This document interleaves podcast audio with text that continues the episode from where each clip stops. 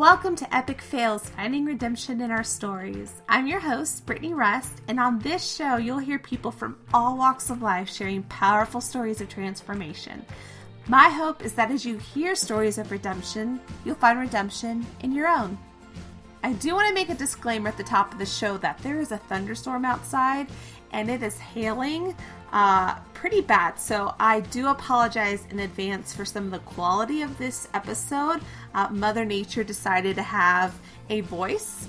And there wasn't really much I can do about it, but I do appreciate you sticking through the show. Today I have Shannon Toller, an incredible woman I've recently connected with who has a powerful story of redemption. We are going to chat about her heartache in the aftermath of an abortion years ago and the journey God is taking her on since. So let's jump into her story. Shannon, welcome to the show. Thank you, Brittany. It's so nice to be here. Yeah, uh, well, we're excited for people to hear your story and hopefully be encouraged and impacted by it. So I'm I'm excited. and I think people will be too. Um, so oh, we're gonna, thank you. Yeah, we're gonna we're gonna jump in. So maybe you can share with us a little bit about where you came from and the kind of upbringing you had. Sure. Well, I was born in Arizona, but I've lived in Colorado since I was a month old, so I consider myself a native. Uh, I'm an only child and an only grandchild, so I was incredibly spoiled and entitled when I was younger, unfortunately.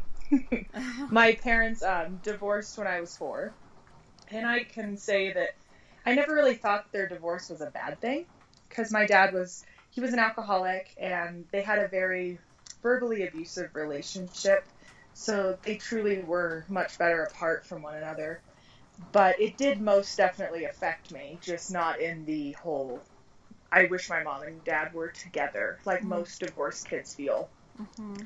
Uh, I developed a lot of anger and a lot of resentment, and I took it out on my mom and my grandparents a lot since I was around them the most. Um, I felt so neglected and disappointed, you know, that my parents couldn't make it work, even though they were miserable together. Hmm. And it really destroyed my image of marriage and even of God, because I thought that if my own father of flesh and blood could duck in and out of my life, then what was stopping my heavenly father from doing that to hmm. me as well? Hmm. So it really did kind of start this struggle of God is is he going to love me the way my dad loved me or will he love me better? Hmm. And that was kind of that journey of where that started.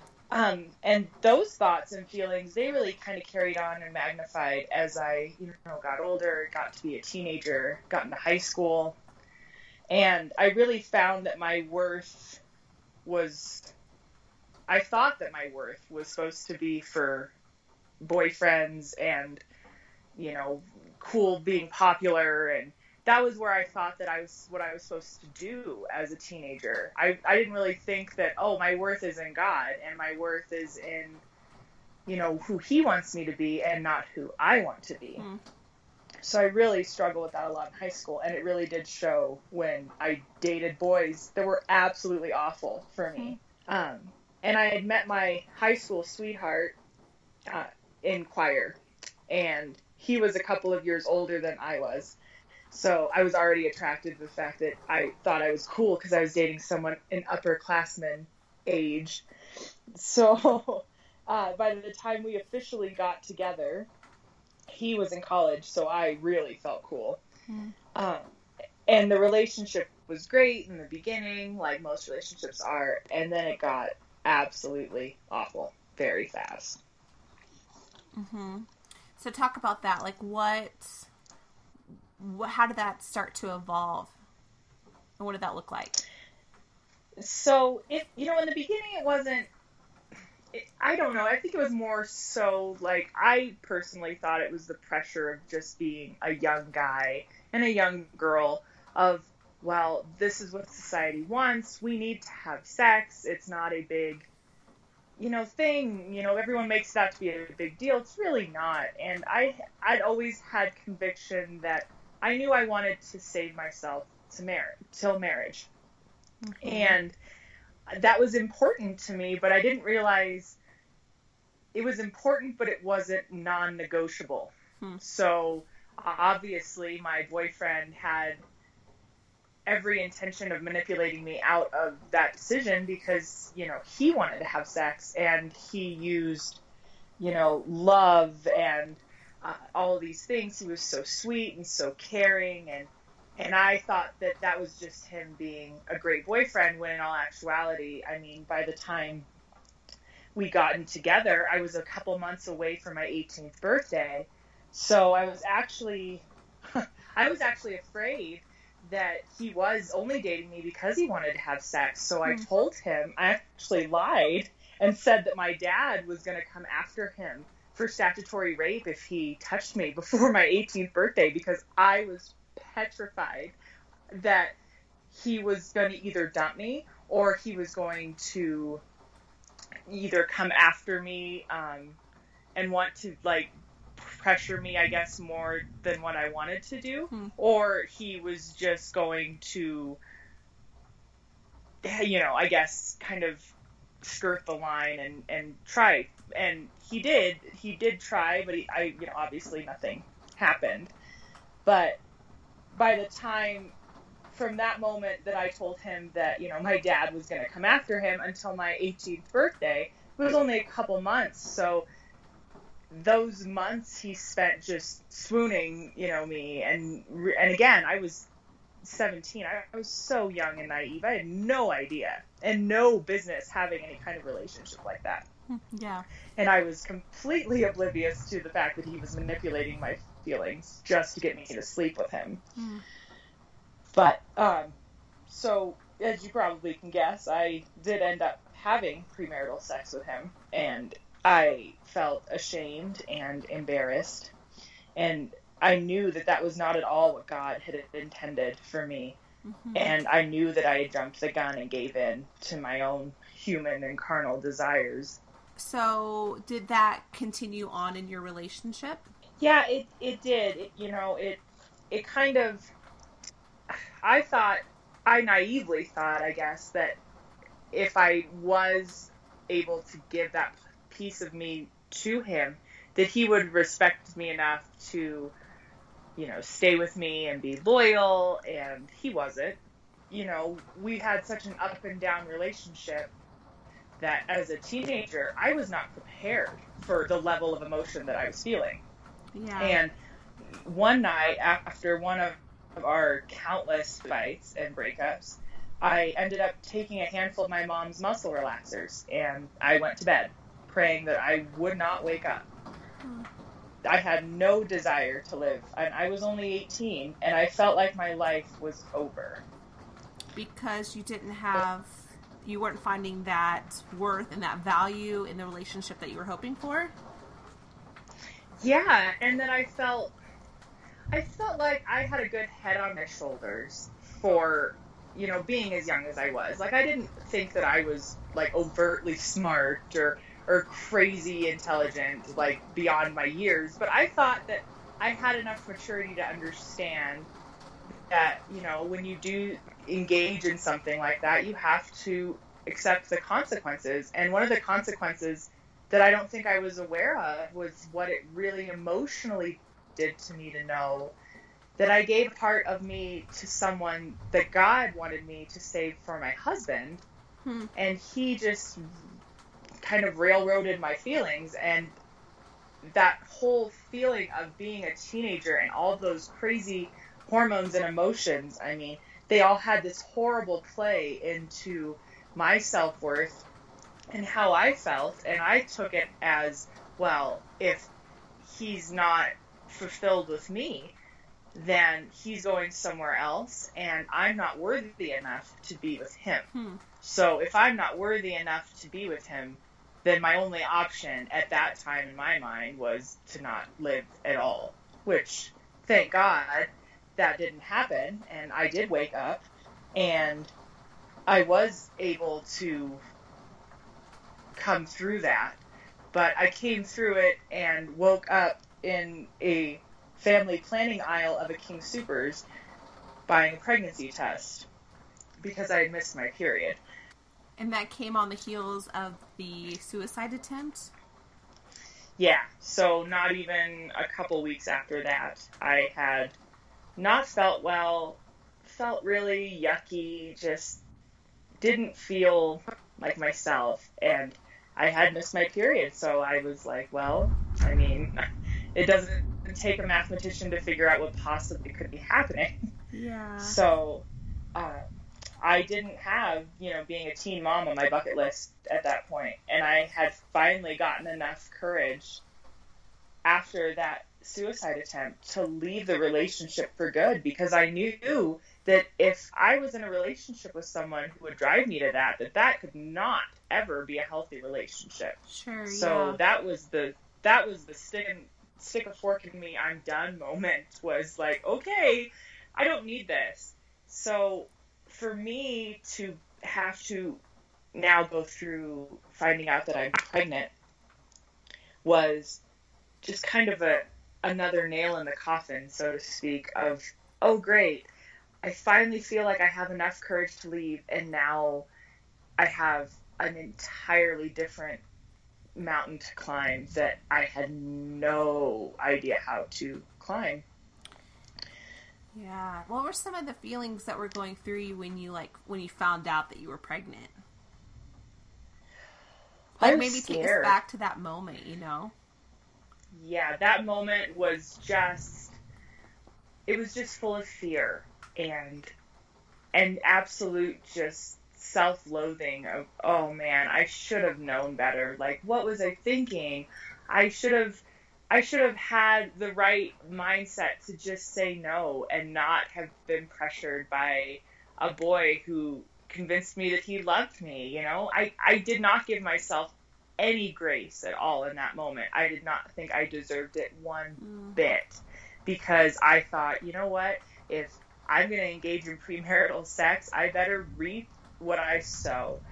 And here I am in this moment of, okay, well, you have a choice. Are you going to keep the baby knowing that you are in an abusive relationship? Are you going to have an abortion? Or are you going to give the baby up for adoption? And you know, hindsight being 2020, I wish I would have had enough foresight to see that the adoption would have been a better option for me. But I was young and afraid and so ashamed of what I had done.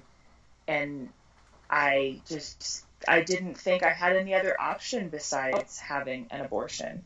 Hmm. So the day before Thanksgiving and two days before my 19th birthday, I went to Planned Parenthood, and it was the most heartbreaking and mind numbing thing I've ever experienced in my life. hmm And I'm not sure if I was just hallucinating from the anxiety and the fear of the situation, but as I was in this exam room with bars on the windows, I felt like I was in jail. Mm. I heard, I heard the voice of God audibly telling me to leave, that I didn't need to go through this, but that He would be there regardless of the decision I made. Mm. And I felt that comfort of, look, you're my daughter, I love you, and I understand this is hard, but either way, you will be loved by me. Mm. And I was too afraid to walk out because I was too afraid that the people at Planned Parenthood would think, well, why is she here then? Why is she leaving? So I was too ashamed to even walk out the door, but yet I was even more ashamed to stay. Hmm. But then I did end up staying. And I walked out of that clinic a hollow shell of the Shannon that had walked in. So when you when you came out of that experience, you talk about feeling like a hollow shell of a person. Were there within that emptiness, were there any other feelings or maybe regrets or doubts about what had just happened?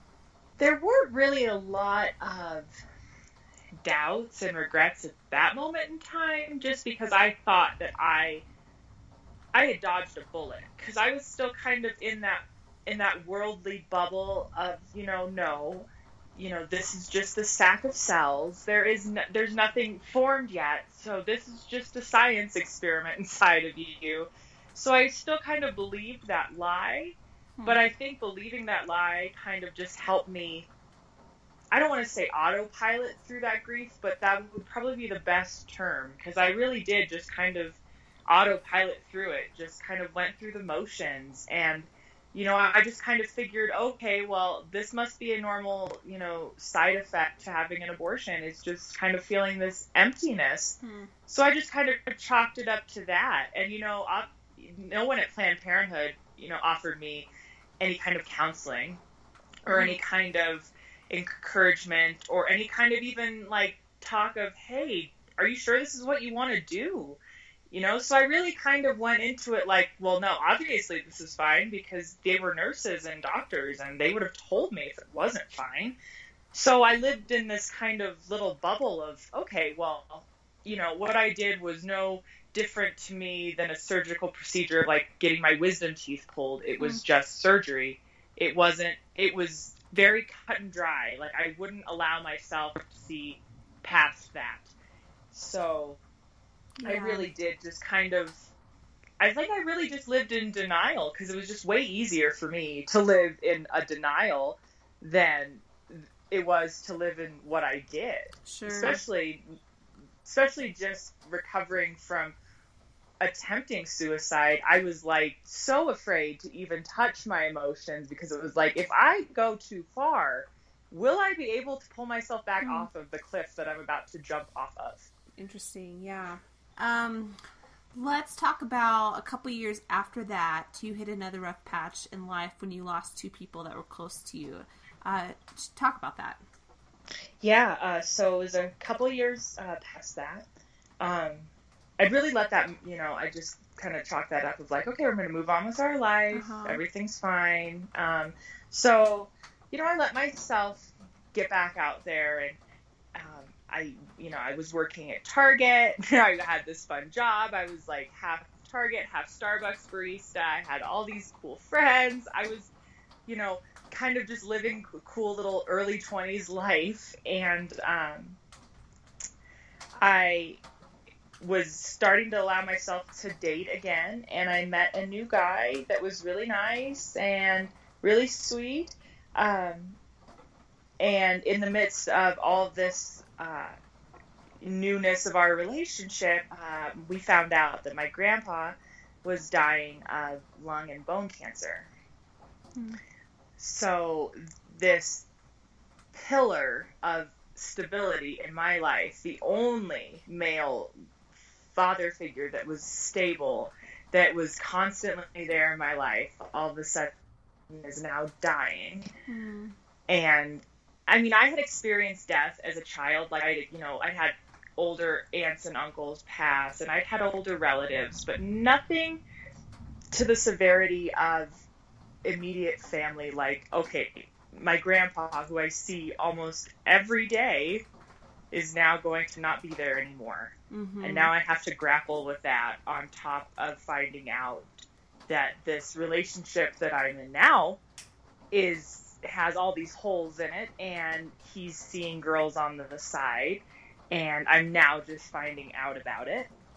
Mm. So I'm finding out about all of this all at once and it's all just kind of compacting into this giant mess of a explosion and the tipping point is me finding out that he's dying and I didn't know how to express my feelings in a healthy way. Mm.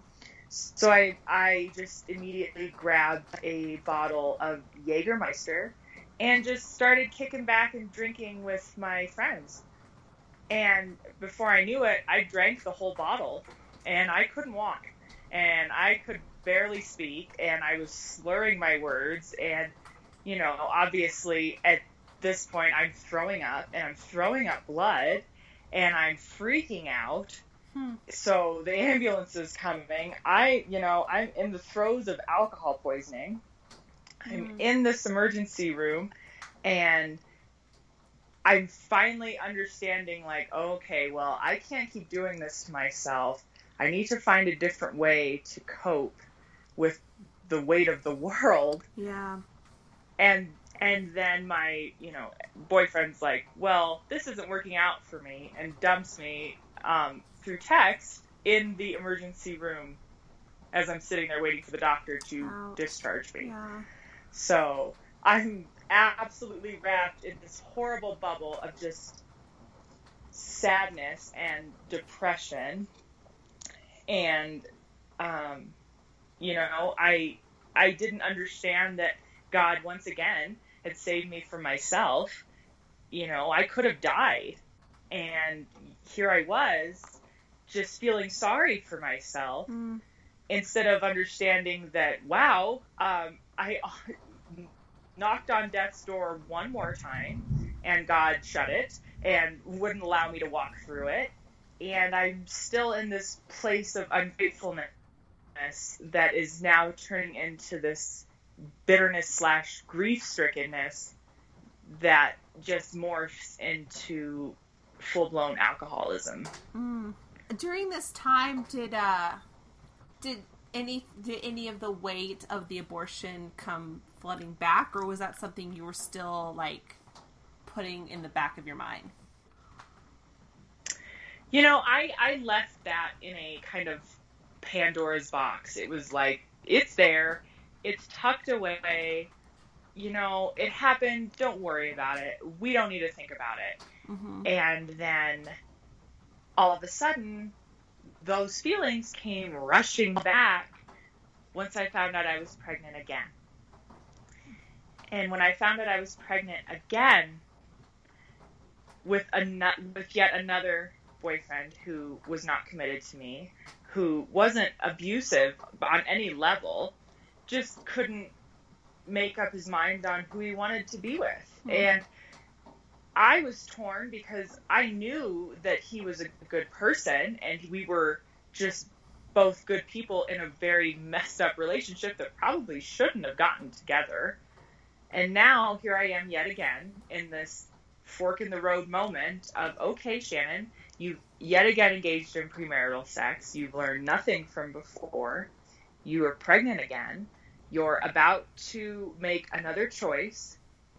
He doesn't want another child. He already has a baby from a previous relationship. So he's not going to want this, and he didn't. I did, but I was too afraid to tell him that I did. So I just kind of let him take the wheel on that, and we just went with, well, then it's not time. We're not ready. So I went back to Planned Parenthood, went back to the room with the bars on the windows in a different scenario and felt just as broken, just as ashamed, just as angry, just as hurt. Mm. And as I left that time, there was nothing left. There was nothing put back in, I guess you could say, from before that I would have been a hollow shell again. I walked in a hollow shell. I Mhm. walked out a hollow shell. So you've um, you've gone through this experience a few times. You've um, you've lost a grandfather that you were really close to. Um, Mm-hmm. so you've you've hit rock bottom. I would say a few times in your life, or what cons- people might consider that. Um, what was that like? That thing, that moment that drew you to want to turn your life over to God to change your life. Well, I think that that moment really, it there. Looking back, I thought, you know, I actually thought long and hard as I was going over the questions for this podcast, and that was really, I really did take my time on that one of like, when was the exact moment that I finally said, you know what, I can't do this anymore, and I reflected and thought, and I was very, very, very about 150 million percent sure that, that this moment um, that I'm about to tell you about was the moment that I just I threw my hands up and I was I was done. I surrendered. Yet I hadn't given my life to God yet. So I you know, I'm I'm grieving for my grandfather. I'm grieving finding out that you know, my boyfriend and I can't make it work. I find out I'm pregnant again. I go through another abortion. I'm finally just realizing that look, I'm not getting anything from these relationships I'm pouring myself into. I need to just take a step back. I need to stop looking for my worth in a boyfriend. And I got yeah. enough, like, true courage to just say, you know what? No hard feelings. We can be friends. I just can't be with you anymore. It's just too hard. Hmm. And I got up enough courage to say that. I left. I felt so good about myself. And then about a week or so later, I get a call from his sister at 6:30 in the morning. It's super early.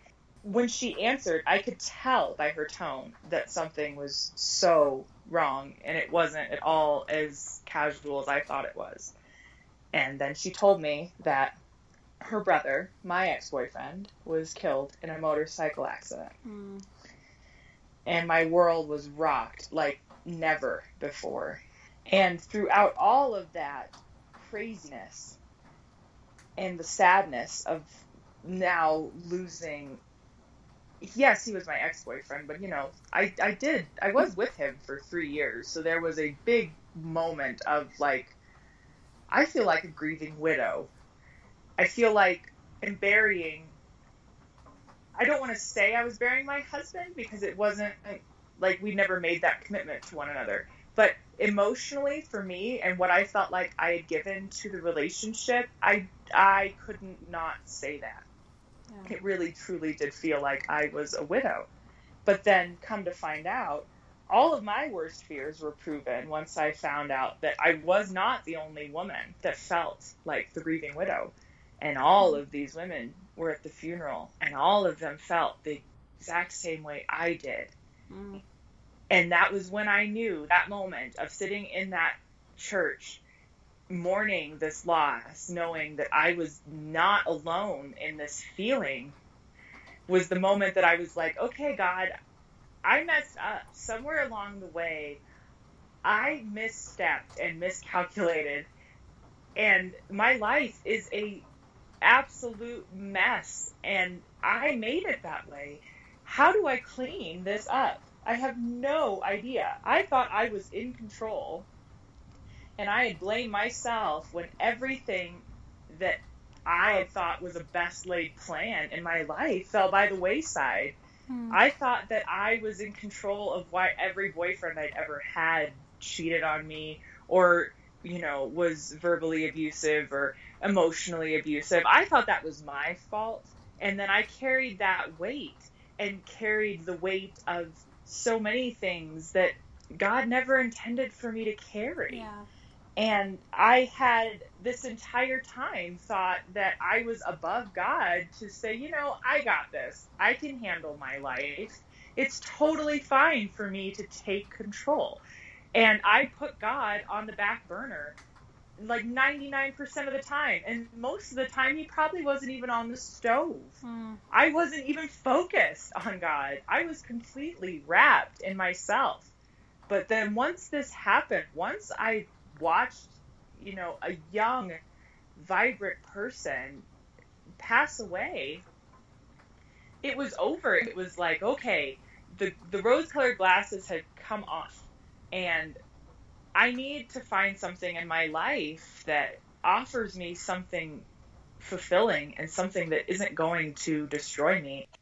You, there's two things I noticed about your story. One, you're a person um, who experience who has experienced a lot of grief and loss, and then secondly, I think um, there's going to be a lot of people who can relate to you in that they try to find their value in other people um, mm-hmm. What would you say to people on the grief side, and then also to people who are looking to find value in other people? Well, on the grief side, unfortunately, I'm actually in the throes of grief again. Um, my grandmother's brother, her last living sibling, just passed away last night. Mm. So we are starting the beginnings of grief again so the ebb and flow of grief is it's it's always going to be there but grief and god work hand in hand and as for the finding a self-worth um, especially to girls and i am now i'm the mom of two girls And I can't tell you how conscious I have to be, even in the morning when I'm trying to fix my mom bun of a messy hair that I haven't ran water through in a week, just dry shampoo and a comb. And I'm wondering why it doesn't look good. And I'm sitting there thinking, oh man, I don't look good. I look ugly. And if I say that out loud and my daughter happens to hear it, she copies it. And then I'm thinking, oh no, you're not ugly. You're beautiful. You are the apple of my eye. And then I think, oh, hello, Shannon. Don't you think God thinks that about you? Hello, you're the apple of his eye. Why would you say that? So for me, having daughters has just reaffirmed that my self worth has nothing to do with a boyfriend or with a popularity contest. It has nothing to do with the amount of friends on Facebook that I have. It has nothing to do with how many people read my blog. It has to do with who created me and what he mm. wants to do through me. And if he created me and knit me together in my mother's womb, he was not making mistakes. He did not think I was ugly. He did not think, oh man, Shannon, your hair looks awful. Could you possibly stop putting so much dry shampoo in it? He's not thinking these things. I am. I'm the one thinking that God's coming down on me. And he just wants to be there to wrap his loving arms around me to tell me that I am his daughter and that I am loved. And for every woman out there that's listening to this that thinks, that that's not her, it is. God loves you. Yeah, that's good. To recap, Shannon is someone who has one uh, been a person who tried to find value in other people and in other relationships, and of course, to not find that satisfaction, that value in relationships because that doesn't exist. Um, satisfaction only is found in Christ, but um, in an attempt to find that satisfaction and value in people experienced a lot of heartache, a lot of loss. Um, you know, tried to commit suicide a few times, um, had an abortion twice. Um, and just experienced a lot of loss. Um, she is also someone I would say who has experienced a lot of grief, um, having lost people very near and dear to her throughout her life. And so, you're you've heard in her story um, heartache, grief, um, and just overall searching for something of value. And and thankfully, she did end up finding that. Um, she was able to make that commitment to follow Christ, and now her life um, is full and it is great. And we're going to get to hear um, from her.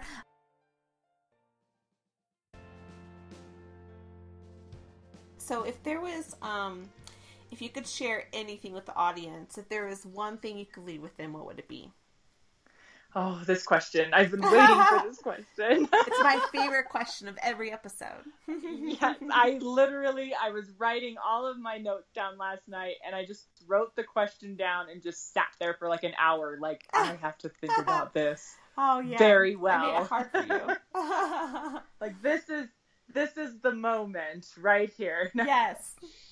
So I spent a lot of time praying and thinking about what my answer would be.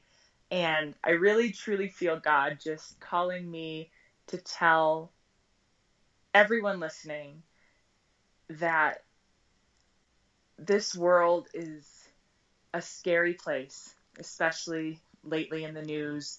It's hard to even watch the news. It's heartbreaking. It's terrifying. But in all of this fear and madness and just general out of controlness.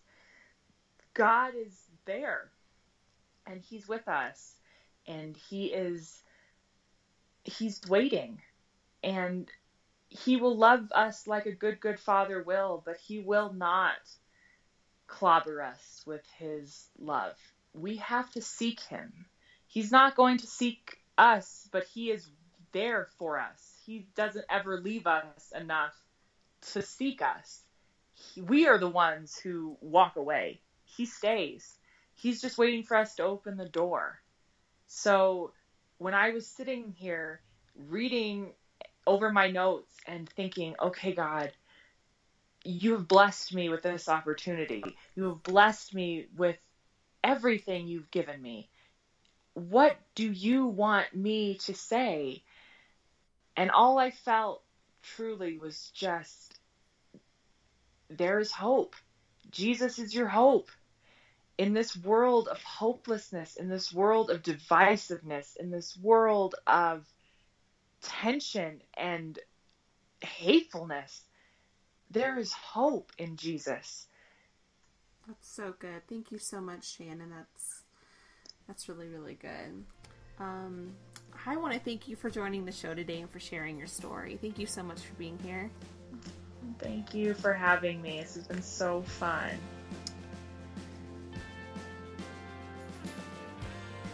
Today, you got a peek into the story of a person who went through a difficult situation one many might be able to relate to. If you do, and even if you don't perhaps know what the situation is like, but you can relate to some of the feelings Shannon experienced, be encouraged to know that your story doesn't end with a difficult situation.